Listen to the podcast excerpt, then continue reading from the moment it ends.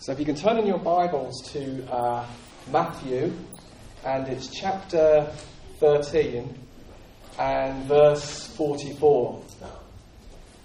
I think some of what we're going to look at this morning is really what God's been doing in the worship, and we're going to look at actually how do you, in practice, make that exchange that Rob was talking about of those heavy bags, burdens, worries, fears, and pick up hope, joy, and peace. So we're going to unpack actually how do you do it in practice. And I'm going to read these verses to you. It says, The kingdom of heaven is like treasure hidden in a field. When a man found it, he hid it again. Then in his joy went and sold all he had and bought that field. Again, the kingdom of heaven is like a merchant looking for fine pearls. When he found one of great value, he went away and sold everything he had and bought it. Now, you might be shocked when you hear me say, I didn't really like these verses. Have you ever found that you read the Bible as verses, you think, I don't like those verses? Because I thought, come to Christ at 18. What does that mean? I come to you, Jesus, with all my heart. You're going to give me the gift of celibacy, aren't you? I, you know, I want to be married. And so I don't like the verse where this guy went out and did, gave everything he had to have that. Or he found this pearl and said it was of great value and gave up everything to have that. And sometimes we can read verses like that and you can think, I know these verses, you're after my money, aren't you? It's, a, it's going to be an offering after, isn't it? It's a money one, you know. You, you're going to hold up Jesus and then you're going to say, give, give, give your money. Or have you ever been like this and you've felt if I ever said a country that I didn't want to go to, that would be the country Jesus would send me to. You know, if I, if I mention a location out loud, he, he might hear it and that'll be the very location. That'll be the very thing he'll do. And so I better not say anything too loud and I don't really want to give everything because I need to hold a bit back for security because what if? And then you find that you get married and that what if becomes something else. Yeah, and then it becomes maybe uh, it can become your career. You think if I give everything to Jesus, will He take away my career? You know, will He take away, or it might be a, a hobby or, or, or, or, something else. You think I don't want to come wholeheartedly to Him this morning, and because what if He touches that, or He puts His hand on that? And that's just not the spirit of these verses whatsoever. So, as they say in America, you put the elephant in the room right at the beginning, because otherwise you'll be thinking the whole thing about that. And you'll be thinking, I don't want to in any way come wholeheartedly because he might touch that. He might take that. He might mean that. The kingdom of heaven is like treasure hidden in a field. When a man found it, he hid it again and then in his joy went and sold all he had and bought that field. Again, the kingdom of heaven is like a merchant looking for fine pearls. When he found one of great value, he went away and sold everything and he bought it. C.S. Lewis says that God doesn't find our pursuit of joy too great, he finds our pursuit of joy too weak. He, he said in one of his books that we're like children who will not respond to an invitation to the beach, but will, will stay making mud pies in the gutter because they just can't imagine what the beach looks like. God finds our appetites too weak, not our appetites are too strong. God is not a cruel joke God, killjoy. He's the most joyful person in the universe, and He wants us to enter into His joy. There's a story of a man who I believe it was 1970, and he's an American Olympiad, and he was in the Olympic Games in 1970, and he was a decathlete, and he, had he hadn't achieved a gold or a silver or a bronze. He'd fallen out of all the medal positions, and he wanted to win gold. And so at the end of the Olympics, they have a party, and all the athletes go to the uh, hotel and they just celebrate the winners, the losers, all celebrate together.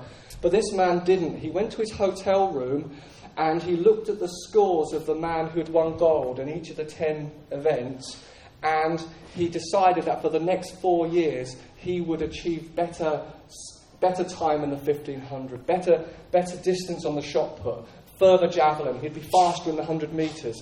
And he made that decision when everybody was rejoicing, celebrating at the end of the Olympics. And the, the reality was, in four years' time, he won the Olympic gold for the decathlon, decathlon. But it was four years of I've seen a vision, I'm going to be the best in every single one of the events, and I'm going to win gold. And so, for the joy that was before him, which was gold medal, for the great value of the gold medal, he sacrificed everything. And probably, if you said to him, Did it cost you anything? Was there sacrifices? He'd probably say, Yeah, there were. I got up early, uh, my diet looked like this, my regime looked like this, my priorities looked like this. Was there a sacrifice? No, because I got what I was after, I got the prize. And you find that right across anybody with passion. And you can find that in musicians who practice and practice and practice and practice. You, you can find that with writers and artists, and you can find that with people at work. You can find it with parents and children, and you can find it with in so many different areas that people will sacrifice for what they see is of greater value, and we do it all the time. Yesterday, people had to wait one hour on the EE website just to get onto the page where they might be able to order an iPhone 5 or iPhone 6S. For the joy set before them, they sacrificed 60 minutes of sitting there watching. Because the prize was you, you might be able to pre order. That was the great joy, that was the thing of great value. So the sacrifice of an hour maybe wasn't didn't seem like a cost. And so these two people, the one who finds treasure in a field and the one who finds pearls, a pearl of great value, they're touching a universal motivation for all of us. We're all after great joy, we're all after joy, and all of us are after something of great value. All of us.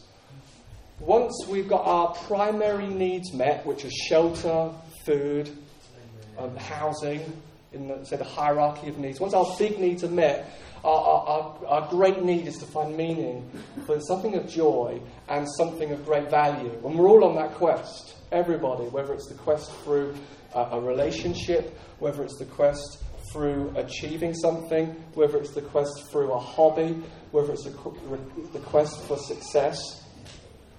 And so these two people, they find something that when they find it, there's this moment that's for them, they would say it was a no brainer decision. I've found this treasure and I want to secure this treasure because it's such joy. So I'm going to buy the whole field so I can now legitimately say the treasure is mine. Someone else finds this pearl of great value and says, This is it. This is the pearl I've always looked for. This is the thing I've always wanted. This is the thing I've been on a quest for all my life. I'm a merchant. I've been looking for this very thing. And now I've found it, I'm going to pull out all the stops, go to any extreme to get hold of that, to get hold of that joy, to get hold of that treasure. And it's a no brainer decision. Notice that Jesus doesn't say in his parable, he doesn't say a man went across a field, found great treasure, or another found a, a pearl, and then there was a threat or a command. You must have that treasure, or the rest of your life will be rubbish. Or if you don't have that treasure, you are going to be sick, or something's going to happen to your family. There was no threat, there was no command. It doesn't say, well, the guy found a treasure and his boss said, Now you go. I'm commanding you to do anything you can to get hold of that treasure. There's no command, there's no threat. It's just he saw it wanted it, got captivated by a vision. You see, when I look back at my struggles with this verse, it was an issue of a, a, revelation of the heart of God, a revelation of His value, because Jesus is saying in these verses, this is what the kingdom of heaven is like. Heaven is like this. In other places, it says in Philippians, Paul says, I count everything lost compared to Christ. So we could say the kingdom of heaven and Jesus Christ are one and the same thing. It's the treasure is Jesus, or the treasure is the rule of Jesus, the kingdom of Jesus. And Paul says, look, Paul in the Bible, remember he was the guy persecuting the, the Christians.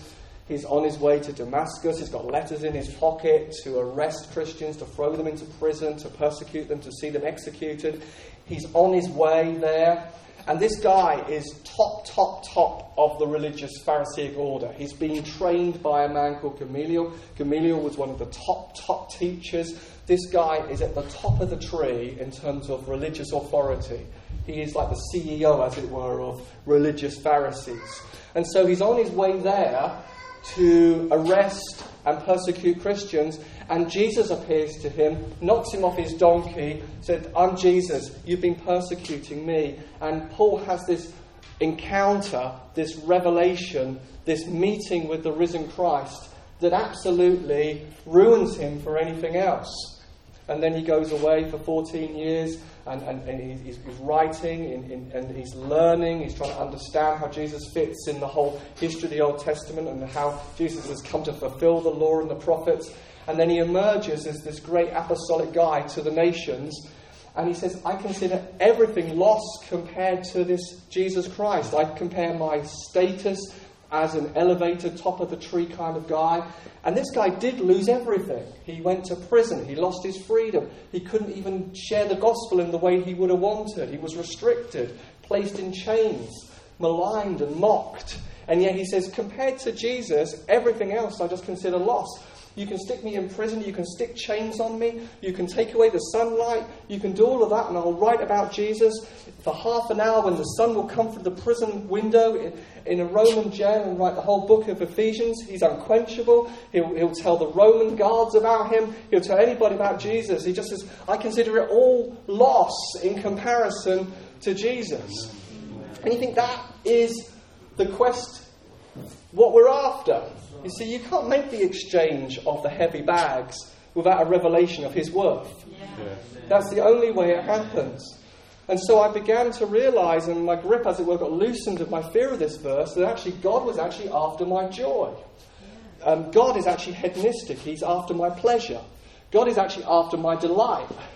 God is after me being absolutely captivated by Him. It's like taking a child into Hamleys at Christmas and saying to the child at Christmas time, this, this toy is the toy. Have you ever known there's the toy at Christmas? And it's the one that sells out and it gets really expensive on eBay. It's the toy. It's what everybody wants. It's the robot. Okay? Which I always wanted when I was a kid. I, I, I wanted, I always wanted a, a robot. So it's like going into Hamleys and the, the guy says, You can have the robot. It speaks, it talks, it walks, it, it will deliver an apple to your dad, whatever that toy was. That was what it did. You know, need to remember what that toy was. but it will do everything in your wildest dreams. It will walk to you to school. Uh, with, and, and it will help you with your homework. In fact, it will do your homework for you. You just get use this particular pencil and it will do your work for you. Do you want it? It's free. What, what's the condition where you have to want that robot more than the other toys in the shop? Uh, of course, that's a no brainer. I want the robot. I don't want the other toys in the shop. I want to go home with the robot. I want to prize, as it were, the robot above everything else that's in the shop. And that's what this is about, these verses. It's not sacrifice, it, it, it's not uh, duty, it's not commands, it's not rules, it's revelation and captivation and seeing something. The guy sees treasure, I want it, I have to have the treasure, I have to have the treasure. Compared to everything else, the treasure is of surpassing value. I've got to have this pearl. This is the pearl I've always looked for. It, everything else looks rubbish in comparison to this pearl. And so, this is the beauty of Christianity. It's the most loving, it's the most trustworthy person in the whole universe saying, You can be mine. You can be mine, and I can be yours. It's the invitation to prize and to delight and to be captivated by a vision of Jesus Christ. That's what Jesus is saying. Your response, I'm calling you to a response like these two men have. I'm calling you to be so ruined by an encounter with me that you don't even count it sacrifice or cost, but you're captivated by the superior and vast worth of the most trustworthy person in the universe coming to you and saying, I want to look after you. I want to rule over you. I want to rule for you. Do you want it? What's the deal? Well, you don't have to worry anymore. Whoa, that sounds good. So you don't even have to worry about your life. I know what you need. Um, you don't have to be anxious about anything ever again because I'm going to walk around the walls of your life and I'm going to protect you and guard you. You don't ever have to feel alone ever again because you're going to be brought into a relationship where I'm not just going to rescue you and save you, I'm going to put a cry in your heart of Papa, Abba, Dad. It's going to be that close. Do you want it? He comes and says, Do you want it? I'll come, as it were, into your car, but I won't come to be a passenger to every now and then give you some instructions. And I'm not going to sit at the back of the car while you drive around. I'll, I'll come and I'll take over the steering wheel and I'll set the, pl- the pace and, and I'll, t- I'll, I'll set the direction. Do you want it? Do you want it? So, the most wonderful, trustworthy person invites us into his abundance. See, when we think it's this kind of, I've got to buy my way in, or somehow he's after to take things away from me, we, we hold back from him out of fear. We think, no, you're after something. You're going to take something from me. You're, you're going to remove something from me. Have you ever seen those programs where you see a very timid animal and someone trying to beckon Maybe it's a wounded animal, and they think if I get too close to this animal, it's going to panic and it's going to run away, and I'm going to hurt it more. But I've got to, I've got to beckon it, I've got to woo it. And it's like God is, is, is this wonderful, this wonderful creator who beckons humanity, beckons you and me to trust him. And he's beckoning us with his love, with his kindness, with his mercy, with his goodness. And he's drawing us and wooing us to trust him bit by bit. And we're like the timid animal if I can do an impression of a timid animal here, you know, if he moves his arm too fast, we back off and we back off, and then he woos us and draws us. And if we, we, we think, oh, I'm, I'm scared, are you going to take that away from me? Are you going to remove that from me? Are you going to take away my personhood? Uh, are you going to crush my dreams and things in my heart? If I get too close to you, will you take them away? And we're like the animal backing off. And he wants to draw us into saying, listen, you can trust me. You can trust me. And it's like in our world, we, we've said it before, we, we, we trust our children to teachers, we trust our mechanic with our car, um, with the brakes, we trust the chair we're sitting on, we trust our government with our taxes, we, we trust um, so many areas we, we just trust.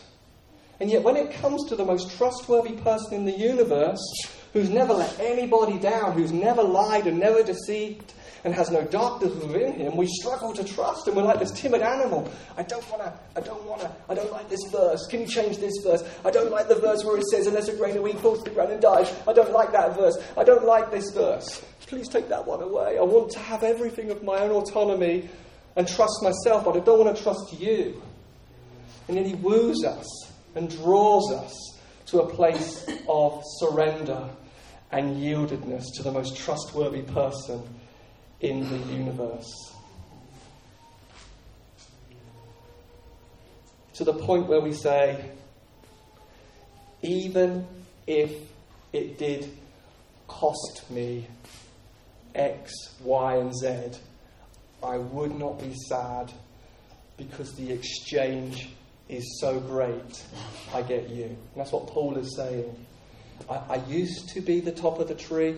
I used to be the one at Gamaliel's feet. I, I used to be have a real huge position in the Jewish hierarchy in the Pharisees.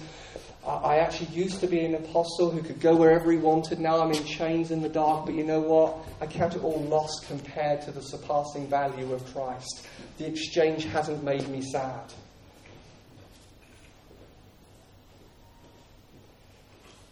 And so this morning he comes to us and says, the foundation is not calling you to sacrifice. Don't hear what I'm not saying. I'm not saying this morning we're taking up an offering. I'm not saying that to get into the kingdom of heaven, you need to sell everything. Um, it says in Acts, they did sell land, they did sell property, they did it at the apostles' feet. But it says to Ananias and Sapphira, You were free. Remember those two who lied about what they had given? He said, That was yours. All of it was yours. You were free to keep some back, you know. You didn't have to give it all. You could have held some back. You didn't have to lie. It was all yours. And so the kingdom of heaven, we enter in as we enter in freely. We, we, we don't buy our way in. We don't enter in because of we want to be to make a sacrifice or we want to show that we're radical even. Even the idea that we want to be radical believers. You know, that we want to be radical in sharing the gospel. We want to be radical in praying for the sick on the street. That we're going to show to Jesus we're really serious that we love him because we're going to be radical. We're going to go and prophesy to people over the street because we're going to show you, Jesus, that we're radical. Actually, that's not even that either. It's being ruined and abandoned and captivated by the infinite wonders of who He is. That's what it's about. It's being ruined by love. If we want to be radical with the gospel, we've got to be ruined by love first. If we want to take risk and step out and prophesy in deeper measures and greater measures than we've ever done before, we have to just be abandoned to love in the first place. So I want to finish with this. Christianity, following Jesus Christ, is not the suppression of desire. Okay? It's not the suppression of desire. It is meeting legitimate needs in a legitimate way. It frees us from a sentence like this if I don't have that, I'm nothing. Tim Keller, who leads a church in uh, New York City, said he was a youth leader in a church and he was talking to a, a girl who, um, who, who said this I don't feel good about myself. I know that Jesus loves me. I'm full of the Holy Spirit. I'm certain of his kindness and goodness, but that doesn't mean anything if the boys won't look at me. So, what she was saying in effect was all that is just great, but this is what I really want. It can be I, I know that Jesus loves me and I know he's for me, but if I don't get that promotion, I might as well be dead. Or if this doesn't happen, if that doesn't happen, then my life is not worth living. And in these verses, Jesus is saying pretty much that if we trust anything else above Him, it will pretty much eat you alive and make you a slave. Because if anything touches that, you will be devastated and destroyed. So it's not the suppression of desire, it's not some kind of walking through life as a kind of stoic because I need nothing. I need no food, I need no water, I need no people, I have Jesus. I have no desires or dreams or plans at all. Because it's just me and Jesus. That's not the kingdom.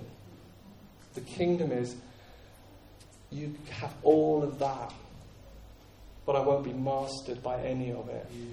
Mm. because I've seen the worth of the King, yeah. his goodness and his kindness. So I get it all. But I get it all in the right order, in a way that leads to my freedom. So I'm going to try and do this illustration. Apparently, I'm not sure which country it is, but there's a way of catching monkeys. And uh, the way of catching them is they put what a monkey would really like in a jar, and they put that, whether that's a, a nut or fruit that the monkey really loves, and they put that, jar, that in a jar, and then they chain the jar to the floor. And then the monkey puts his hand in the jar to get what he always wanted, but he then can't get his hand out. Because he can only get his hand out if he lets go of the fruit, or if he lets go of the nut or the thing that he always wanted. So he's actually captured by his own appetite. And so they come and they just move his hand and take him. But actually, he was free all along. He just had to decide actually, I want my freedom more than that piece of fruit. I, I, I want my freedom more than that hazelnut. I want my freedom more than this. And so they come and just say, oh, so easy. So easy. Just take you away, take your hand out. And that is really what repentance is. I, I want freedom. And so Jesus is saying in these, this parable, these people, they could hold on to everything. It was all theirs. They sold what was theirs to have what they always wanted. And so Jesus comes to us and just says, Look, you, I love you unconditionally. I love you with a, a ferocious kind of love. I'm patient with you. I'm kind towards you. I've got joy towards you. I, have got compassion towards you. I, I, believe all things about you. Everything that you've heard prophesied, I believe it all because I said it. I, am not after your, to take away your joy. I'm actually after your pleasure. But if that thing is the thing that you think will ultimately give you life and give you identity and give you validation or give you freedom, you are like the monkey with your hand on, on in the jar. Will you let go of it and dare to trust me to be enough for you and to give you joy? He's not a cruel joke God. He's not. He did not give us longings and desires and promises in order to frustrate us and to quench and kill our joy. He put them there because he wants to he wants us to walk in them and he wants us to be able to satisfy legitimate needs in a legitimate way because he doesn't want us to be captured by anything. He doesn't want our hand in the jar. He doesn't want us stuck there. And so it's taking that thing that you always wanted and saying, I must have an encounter with you so that I can release my hand off that bit by bit by bit. And you're not saying, uh, you're not saying in that, God, I'm suppressing the desire for that or the joy in that. You're saying, I, I choose to elevate you. I want an encounter with you that elevates you so much that I could even let go of that. That even if you didn't do that, I would rejoice in the freedom that you give. It's about freedom. And then God celebrates every single yes that we have. And so it might be we come to Him and our hand is in the jar. And we're saying, Papa, Dad, I love you so much. And, and, and, you're talking to God and your hand's in the jar still. But He's saying, I, I love to celebrate every single progress you make and every step forward. You didn't even know your hand was in the jar before. This is progress. You thought you were free, now you know your hand's in a jar. This is good news, isn't it? Yeah, but my hand's still in a jar. But, but, but you're going to let go of that, aren't you? Yeah. You're going to make progress. I'm like, yeah, I am. I'm going to come to you and I'm going to learn to try, trust you and I'm going to prize you and I'm going to have revelation of you and I'm going to get captivated by you and it's going to happen. Maybe it's going to happen suddenly for you. And you think, you leave here this morning, I don't want that thing anymore, more than him. And you entrust it to him. See, that's what I think is the grace of God. Some people think you come a Christian and then you have all the rules of the do's and you do nots.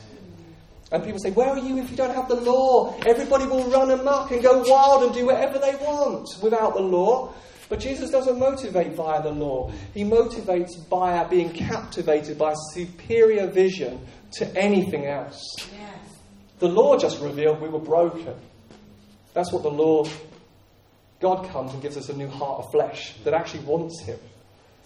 And so you celebrate every step forward. You might think, I've made two steps forward and one back.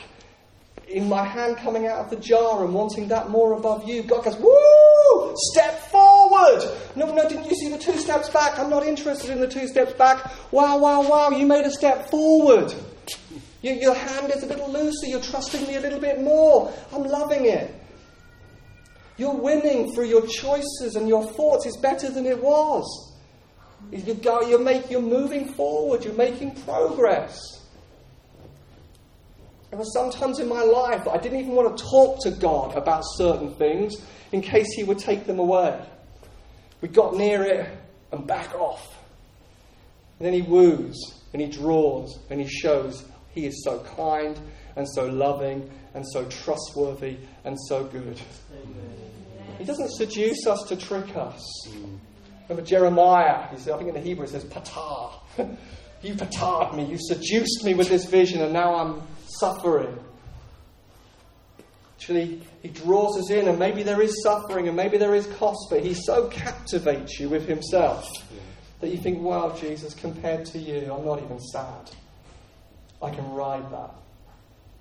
I'm going to pray for us. Yeah. Let's know a God who celebrates every single step forward. A God who is so after our freedom. Where the Spirit of the Lord, there's freedom. Freedom for you to walk in a room and be you. Amen. Freedom to walk in a room and not feel like you're the, everything you said was stupid because you've got an identity of a Heavenly Father who says, I absolutely love you. I would deliberately remain silent so as I never made a mistake in what I said. Because it was too costly to have to analyze what I said after. And actually, as he freed my heart to just be, Jamie, you only have to be the best Jamie you can be, all right? You really don't have to be in comparison. You don't have to perform. You don't have to analyze everything. You're free. But you have to let go of the jar. You said, Oh God, I only thought about that, that meeting, I only thought about it for 10 minutes. You used to think about it for two days, Jamie. That's progress. But, but God, it looked the same. No, no, that's progress, Jamie.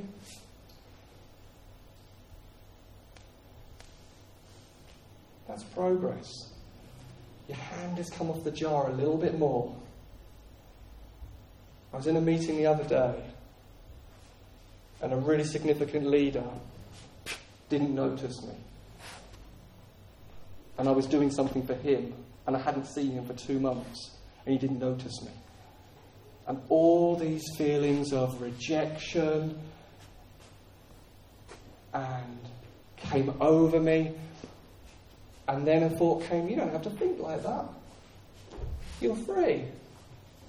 Oh, God, there's progress. Because I used to live under the shadow of rejection for months and years and even decades. Jamie, you saw it, didn't you? You saw it. You nipped it in the bud. Woo! We're winning! We're winning! Oh God, you, I thought I was through on that. I thought I'd got maturity in that area, God. I thought I was through that. No, you are a lot more than you were. Sometimes, yeah, you put your hand back in the jar, but you got it right out. Wow, wow, that's really good. He celebrates every move forward, every, every move forward as he captivates and ruins our heart. He, he celebrates that. He rejoices over every progress, every new form, every choice. He delights over you with singing. He's with you. Yeah, so we say, Jesus Christ, ruin us. Give us no brainer decisions. I want you captivate our hearts, loosen our grip. Let us see Christ in the kingdom and his all surpassing value. Let us say, Lord Jesus, you don't control us, you don't punish us, and you don't do it through rules, you do it through the wonder of delight and the wonder of trust. Jesus, you motivate us through our absolute need for joy and something of great value. So I say to, to, to us this week, ruin us, Jesus. Yes. Yes, right. Captivate us, Jesus. As we read the Bible, let it come alive in new ways.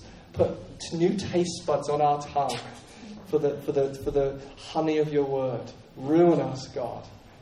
Ruin us, God, in Jesus' name. Captivate us, God, in Jesus' name. We bless you.